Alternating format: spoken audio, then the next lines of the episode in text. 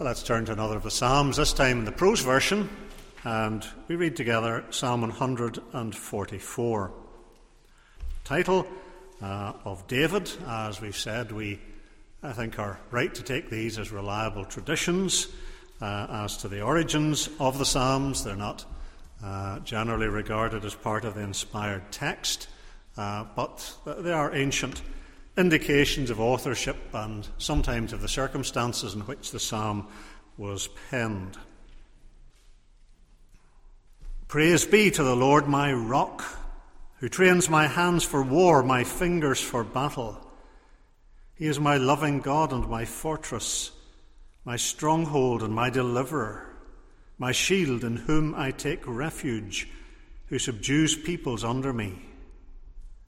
O Lord, what is man that you care for him, the Son of Man that you think of him? Man is like a breath, his days are like a fleeting shadow. Part your heavens, O Lord, and come down. Touch the mountains so that they smoke. Send forth lightning and scatter the enemies. Shoot your arrows and rout them. Reach down your hand from on high. Deliver me and rescue me from the mighty waters the hands of foreigners whose mouths are full of lies, whose right hands are deceitful. I will sing a new song to you, O God. On the ten stringed lyre I will make music to you. To the one who gives victory to kings, who delivers his servant David from the deadly sword. Deliver me and rescue me from the hands of foreigners, whose mouths are full of lies, whose right hands are deceitful. Then our sons in their youth will be like well nurtured plants, and our daughters will be like pillars carved to adorn a palace. Our barns will be filled with every kind of provision. Our sheep will increase by thousands, by tens of thousands in our fields. Our oxen will draw heavy loads. There will be no breaching of walls, no going into captivity, no cry of distress in our streets. Blessed are the people of whom this is true. Blessed are the people whose God is the Lord. The Bible often describes the life of the child of God in the language of warfare. It's not unusual in the scriptures, in the Old Testament perhaps, particularly, but also in the New Testament. We find ourselves as the people of God in a spiritual battle. And it's against spiritual enemies. Paul writes in the classic passage in Ephesians 6 it's not against flesh and blood, it's against principalities, it's against powers, it's against the forces of spiritual wickedness in the heavenly places. At times, that battle is particularly fierce. Maybe circumstances or an experience we're passing through.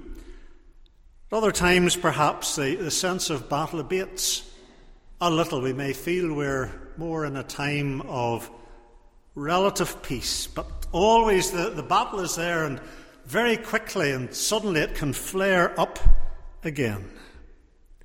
We're, we're never discharged from the army of the Lord in this life. And of course, we long to escape from the battle. Wouldn't it be wonderful to be free of that combat against the forces of evil? Uh, and if you moved in some supposedly Christian circles, you would find varieties of teaching that would tell you, well, uh, there is an escape from this constant struggle. There's a way to be free from the battle. Uh, if only you follow this path or this course of action or seek some kind of second blessing.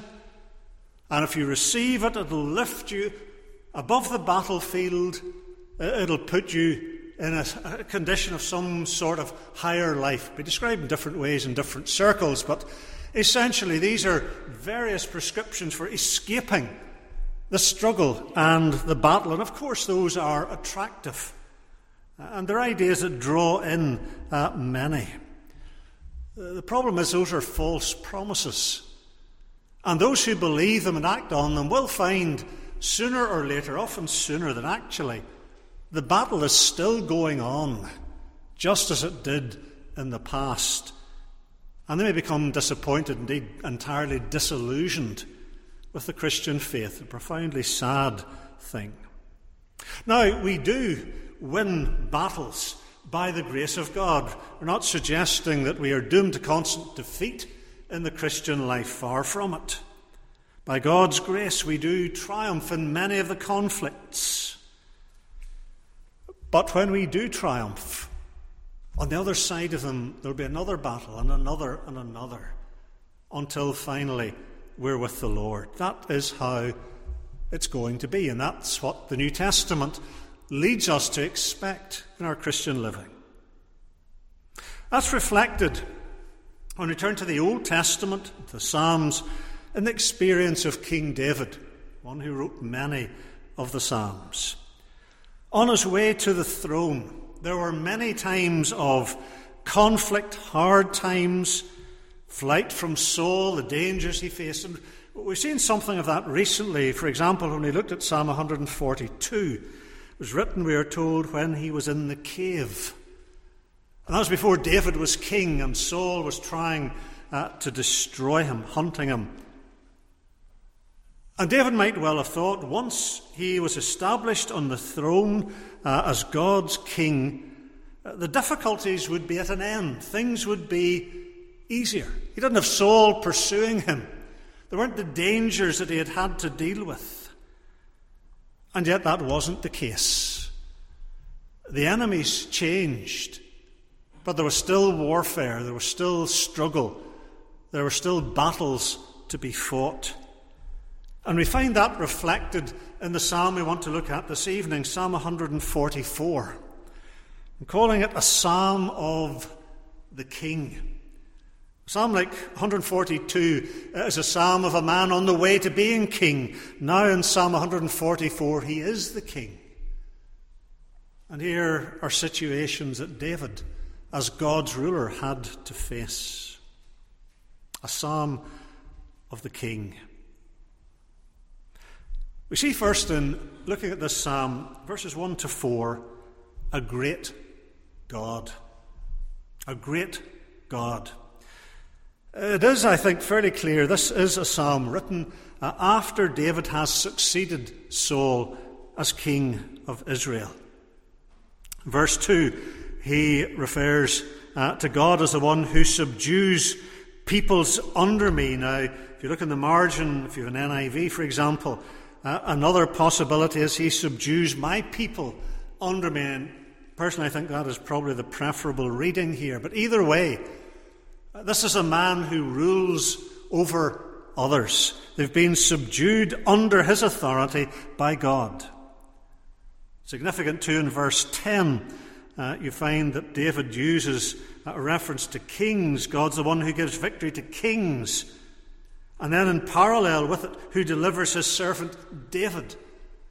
And the way that Hebrew poetry works is often psalmist will make a statement, and then in the next line, as it were, in parallel, he'll say much the same thing in a slightly different form. That's how Hebrew poetry generally works. It doesn't rhyme, it isn't like uh, English poetry. But that parallelism suggests that David, too, is among the kings referred to in verse 10. So I think we're right that this is a royal psalm. This is David reigning over God's people, perhaps fairly early in his reign. And David really is taking stock of his situation as you read through the psalm. I think that's the sense that you get. But most interesting is that his focus, certainly in the first four verses, but also in the, the succeeding verses, his focus is on the Lord. It's not himself and his troubles, though they're there, but the focus is on the Lord. That's where it must always be for God's people, not least in times of struggle and conflict. Take our eyes off the Lord, we are in danger. And David thinks first of God's greatness in the psalm. The opening verses, that's immediately what he thinks of. And it's exuberant language. David is delighting in the Lord as he thinks about him. Praise be to the Lord. Of course, that's the covenant name. The God who gives himself to his people in eternal love. He is the Lord, the Lord my rock. And generally, in the Old Testament, when God's referred to as a rock, in the background certainly is the rock of Exodus uh, 17, the rock from which God gave water to his people. Moses struck the rock, well, he struck it twice. He shouldn't have, but he did. And He was to speak to the rock, but the water flowed. And when God is thought of as a rock, he is the one who supplies life giving spiritual water to his people. It's a beautiful picture of what God means uh, to David. God of salvation and deliverance, refreshment for his soul. And David has experienced uh, these perfections of God in hard times. He trains my hands for war, my fingers for battle, not just for easy times. And having the Lord as your rock isn't a passport to having things easy. For David, there was war, there were battles. And that did not for a second mean that God wasn't his rock. But it was in those settings, of difficult settings, that God was his rock.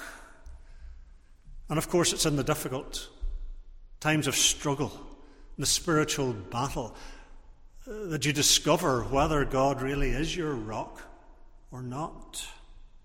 My rock. And as he thinks of war and battle, that language carries over uh, into these opening uh, verses. Look at the terms he uses fortress, stronghold, deliverer, shield, uh, military imagery. All speaking of safety and security. God's a stronghold, a fortress. The words that David uses in several cases have the, the, the, root meaning of something that's lifted up, uh, and you would build your fortress on a high point to give security. And God is that place for David fortress and stronghold. Notice especially there in verse 2 my loving God.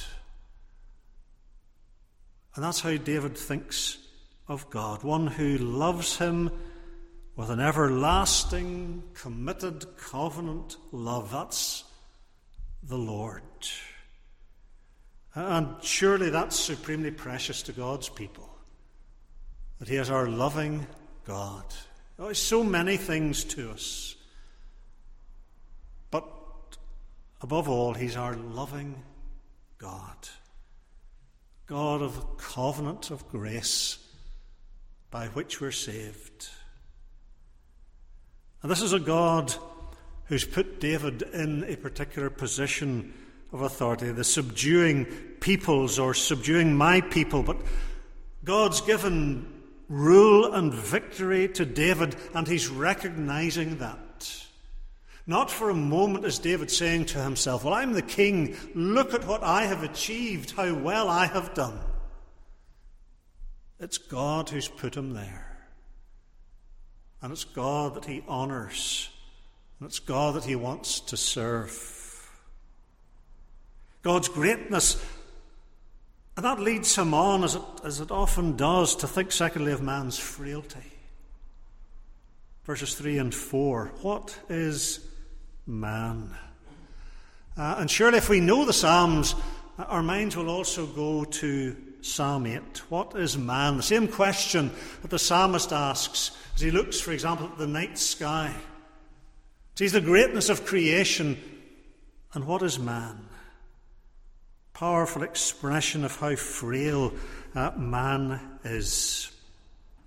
He's like a breath, he's like a, a fleeting shadow. It's gone almost before you notice it. And that's what human life is like in contrast to God. It's just a blink, even a long human life.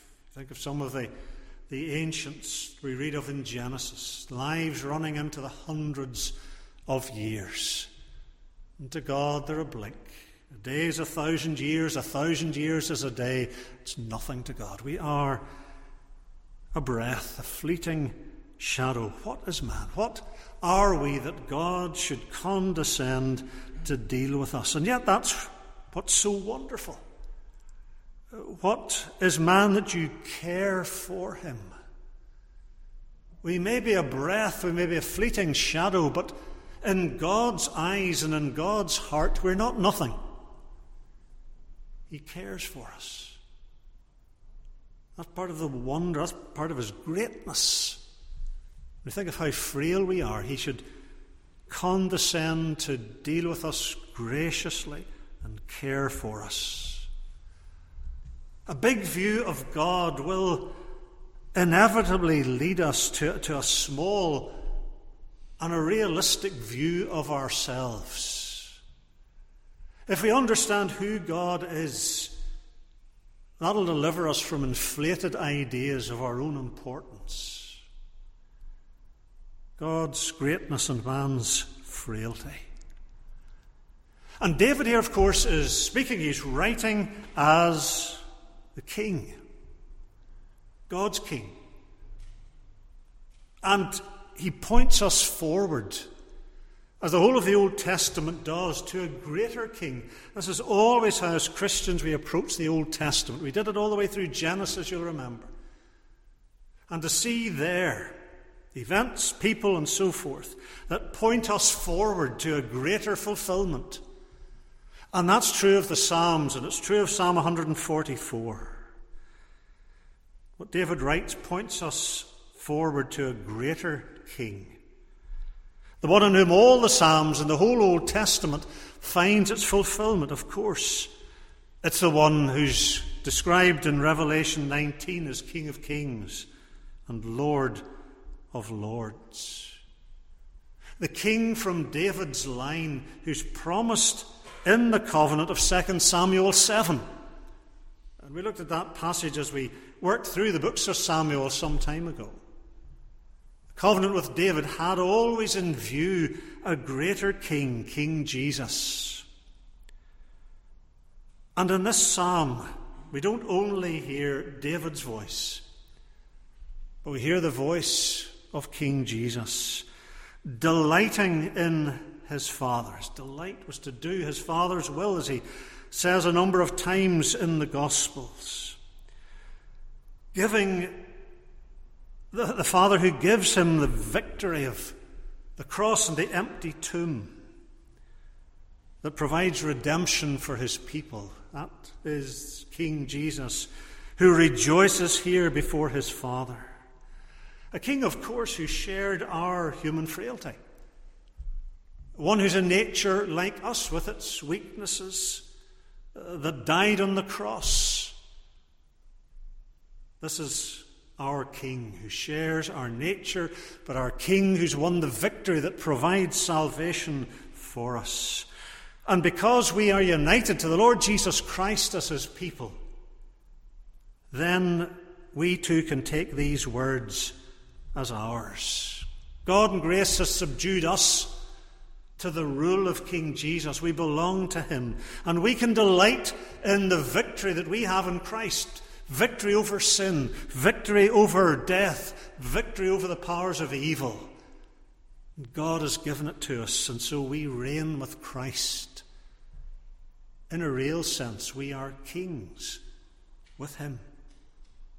And we can sing these words of David. We can sing these words of Christ.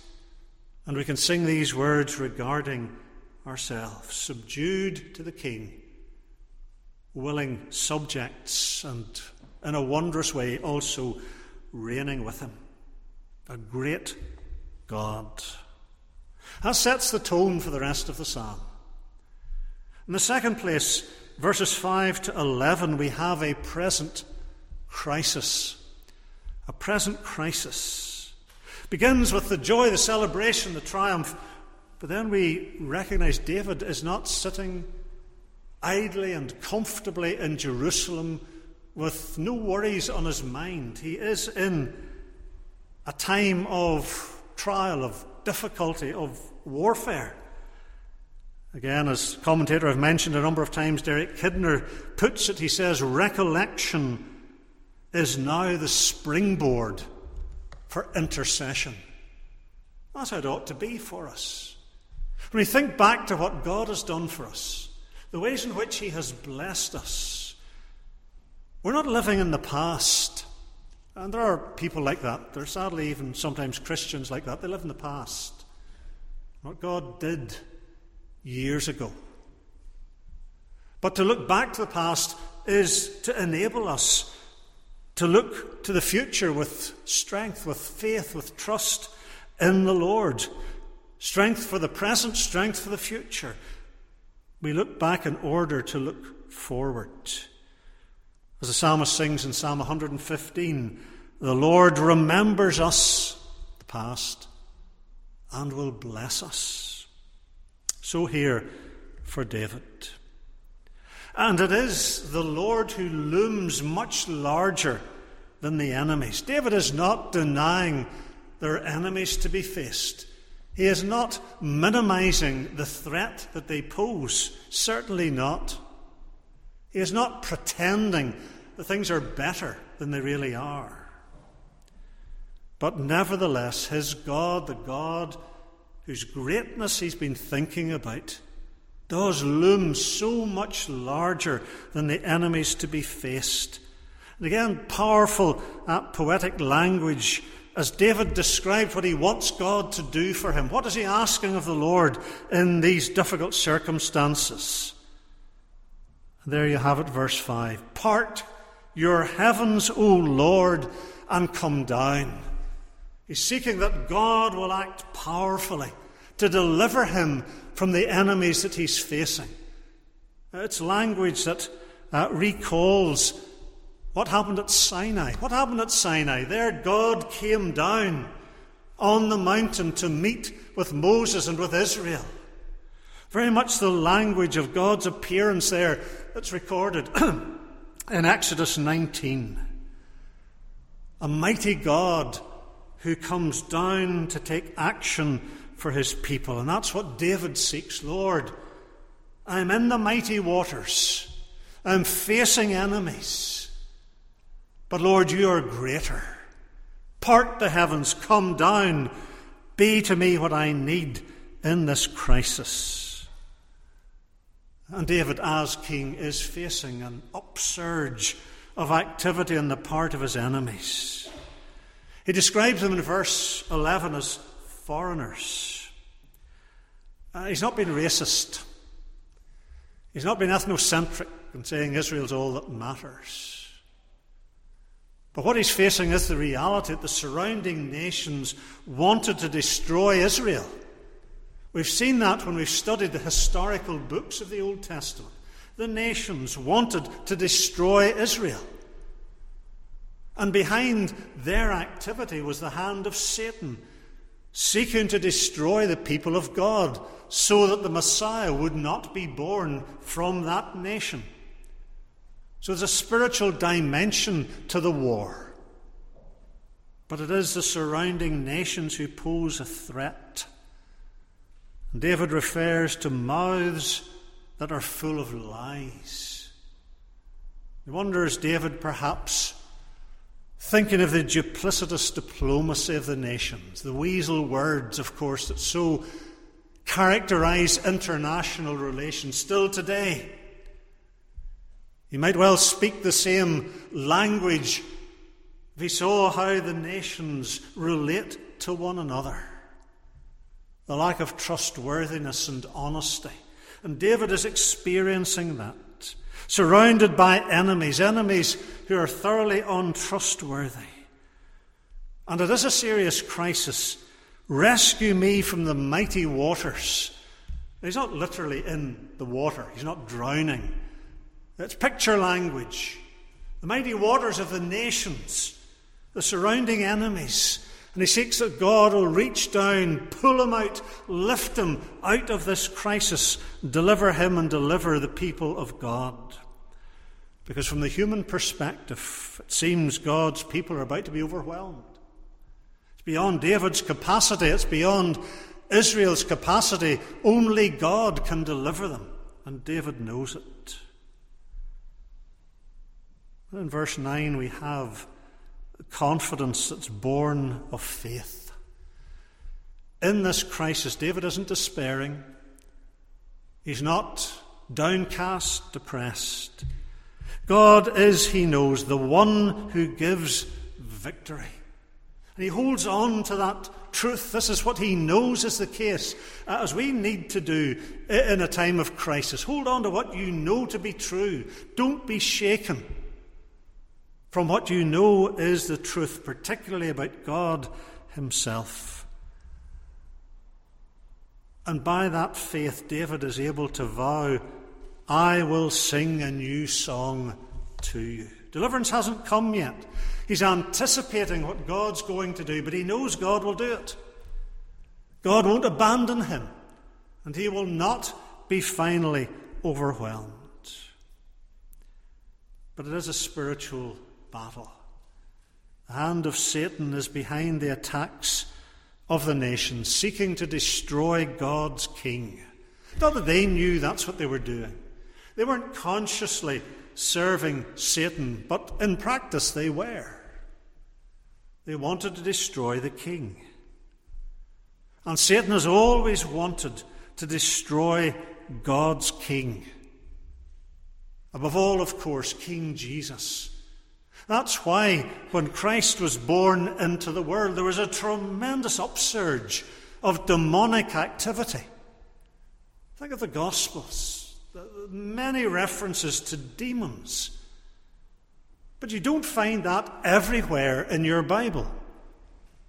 There was a tremendous upsurge when Christ came into the world. Why?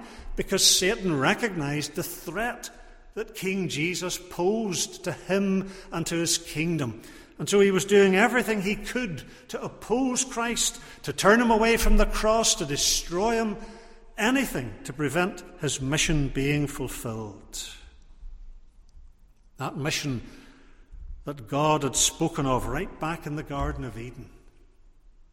Genesis 3:15 the seed of the woman would crush the head of the serpent and when Christ came into the world, the seed of the woman, he came to crush the head of the serpent.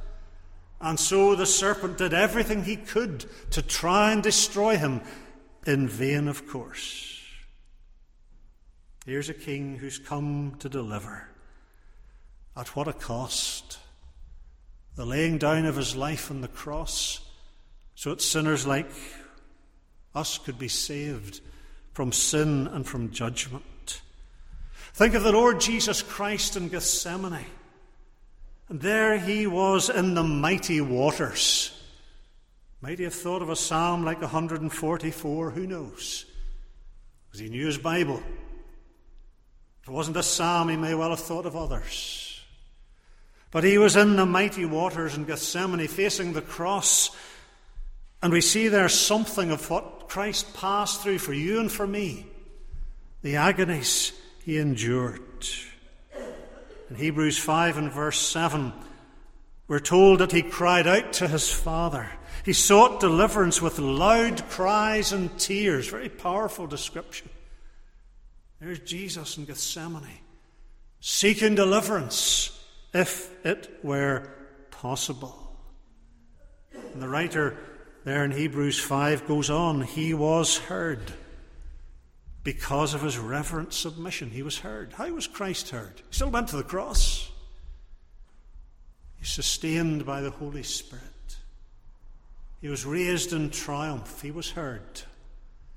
God's plan was fulfilled. He was delivered in the Father's way through the way of the cross. He won the victory on behalf of his people. He was delivered in the resurrection he has triumphed. And if we're trusting in the Lord Jesus Christ, we share in his victory. And that's the good news of the gospel. We triumph in and with Christ. And so, in our spiritual warfare, the battle that Paul describes so vividly in Ephesians 6 against the rulers of darkness and so forth, we're not unsure about the outcome. We're not left to wonder will we be overcome by the enemy? Will we be destroyed? We have the victory in Christ. He has triumphed. He has been delivered from death, and He will deliver us also. And we have the victory by God's grace and by God's power over the enemies that rage against us. Same enemy that Christ faced, and He's conquered them. And we can say in our spiritual battles, why would we give in to the enemy when He's been defeated? He has the mark of Christ's heel in his face. Why would we give in to a defeated enemy? That sadly so often we do. And we're fools. And we don't need to. The enemy is defeated. The Father has delivered his Son from the mighty waters. The tomb is empty. And in Christ we have the victory. And by God's grace, we can experience it day by day as we follow Christ. There is a present crisis that David is facing, and we are in a battle. We are in the Lord's army. We don't volunteer, we don't have a choice. Will we serve in the battle or will we stay safe at home? We're in the trenches, we're in the front line. But we're in a battle that Christ has won for us. And we can cry out in the language of the psalm for God's deliverance, conscious that He is the one who gives victory. And trusting in Him, that's what we'll experience. A great God, but also we have a present crisis. And finally, in the concluding verses of the psalm, we have a blessed people. Verses 12 to 15, a blessed people. Psalm ends with a, a beautiful vision of blessing. David is looking in faith to the fruit of what God graciously is going to do for him. He's looking ahead in faith and trust in God, and he knows God will bless him and will bless the people of God richly. Because the pattern that God has decreed for his people is that we reach the place of blessing through trials. Now, we'd like it to be an easier way. We'd like to reach the place of blessing without all the trouble uh, and without the strife and without the battle and so on. But there isn't an easier way. Think of Christ himself.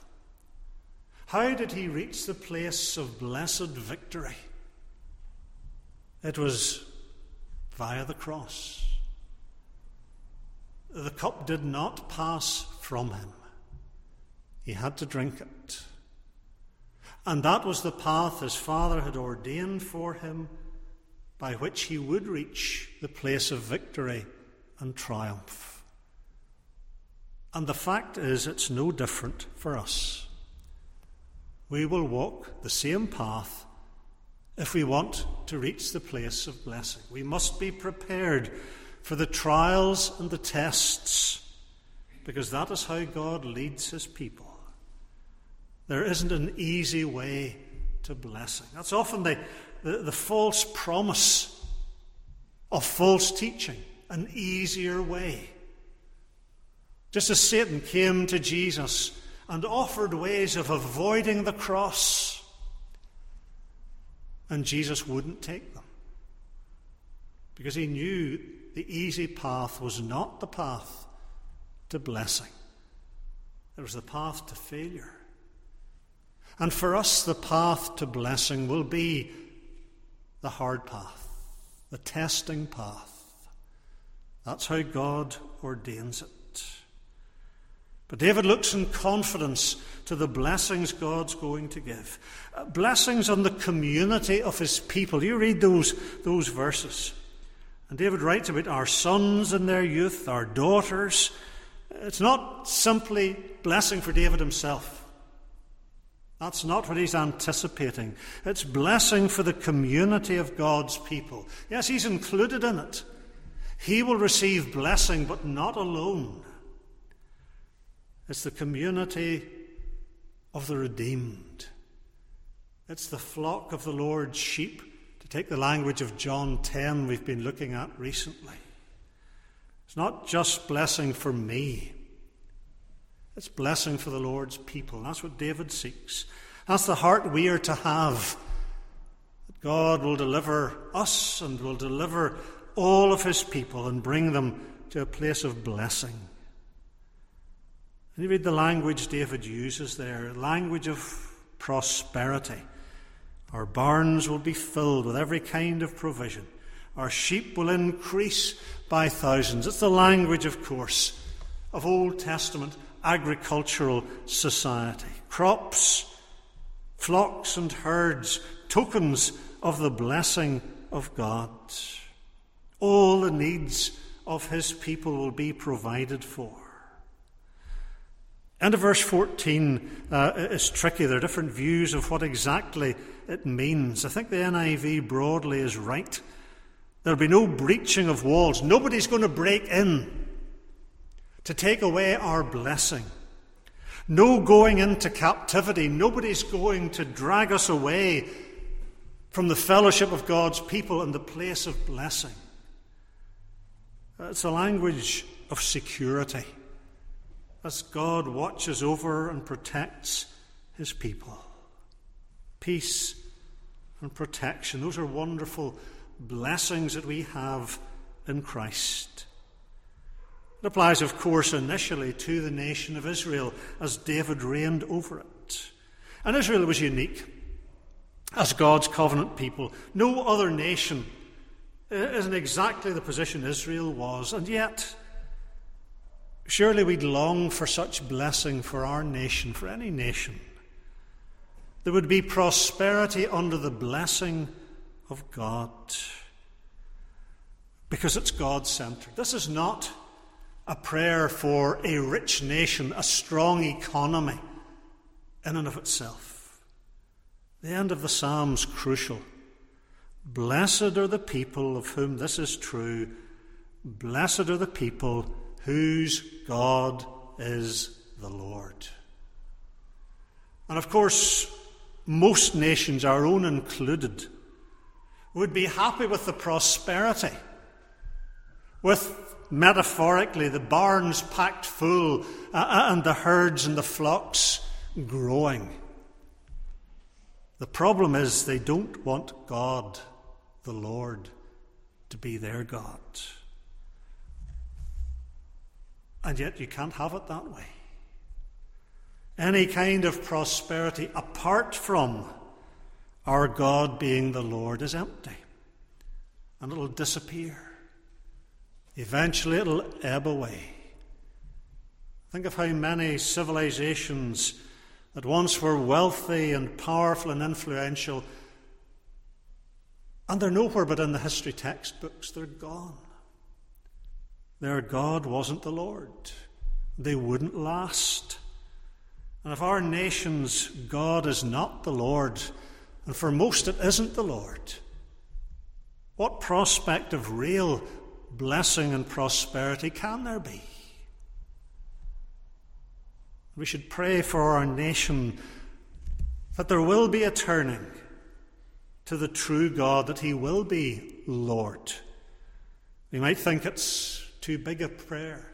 We might think we could never see a day when that would happen, and maybe we won't. But God is great, and who knows what He may yet do.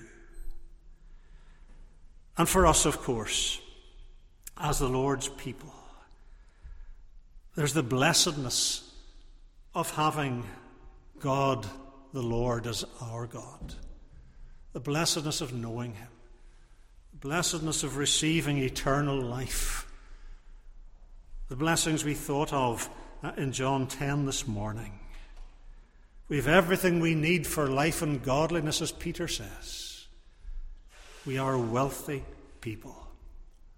How sad when Christians sometimes live like paupers, whose spiritual life is weak, and all those resources are there, available to God's people if we seek them, all we need.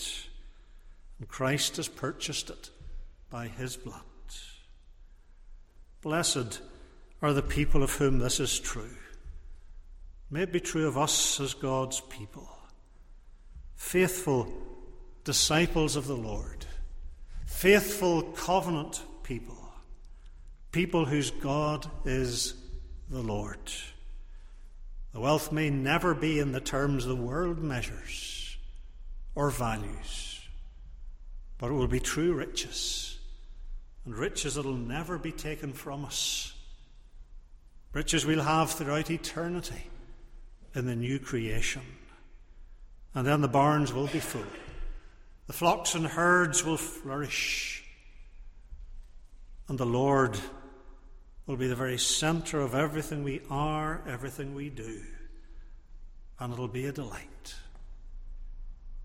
David has begun to enjoy this blessedness.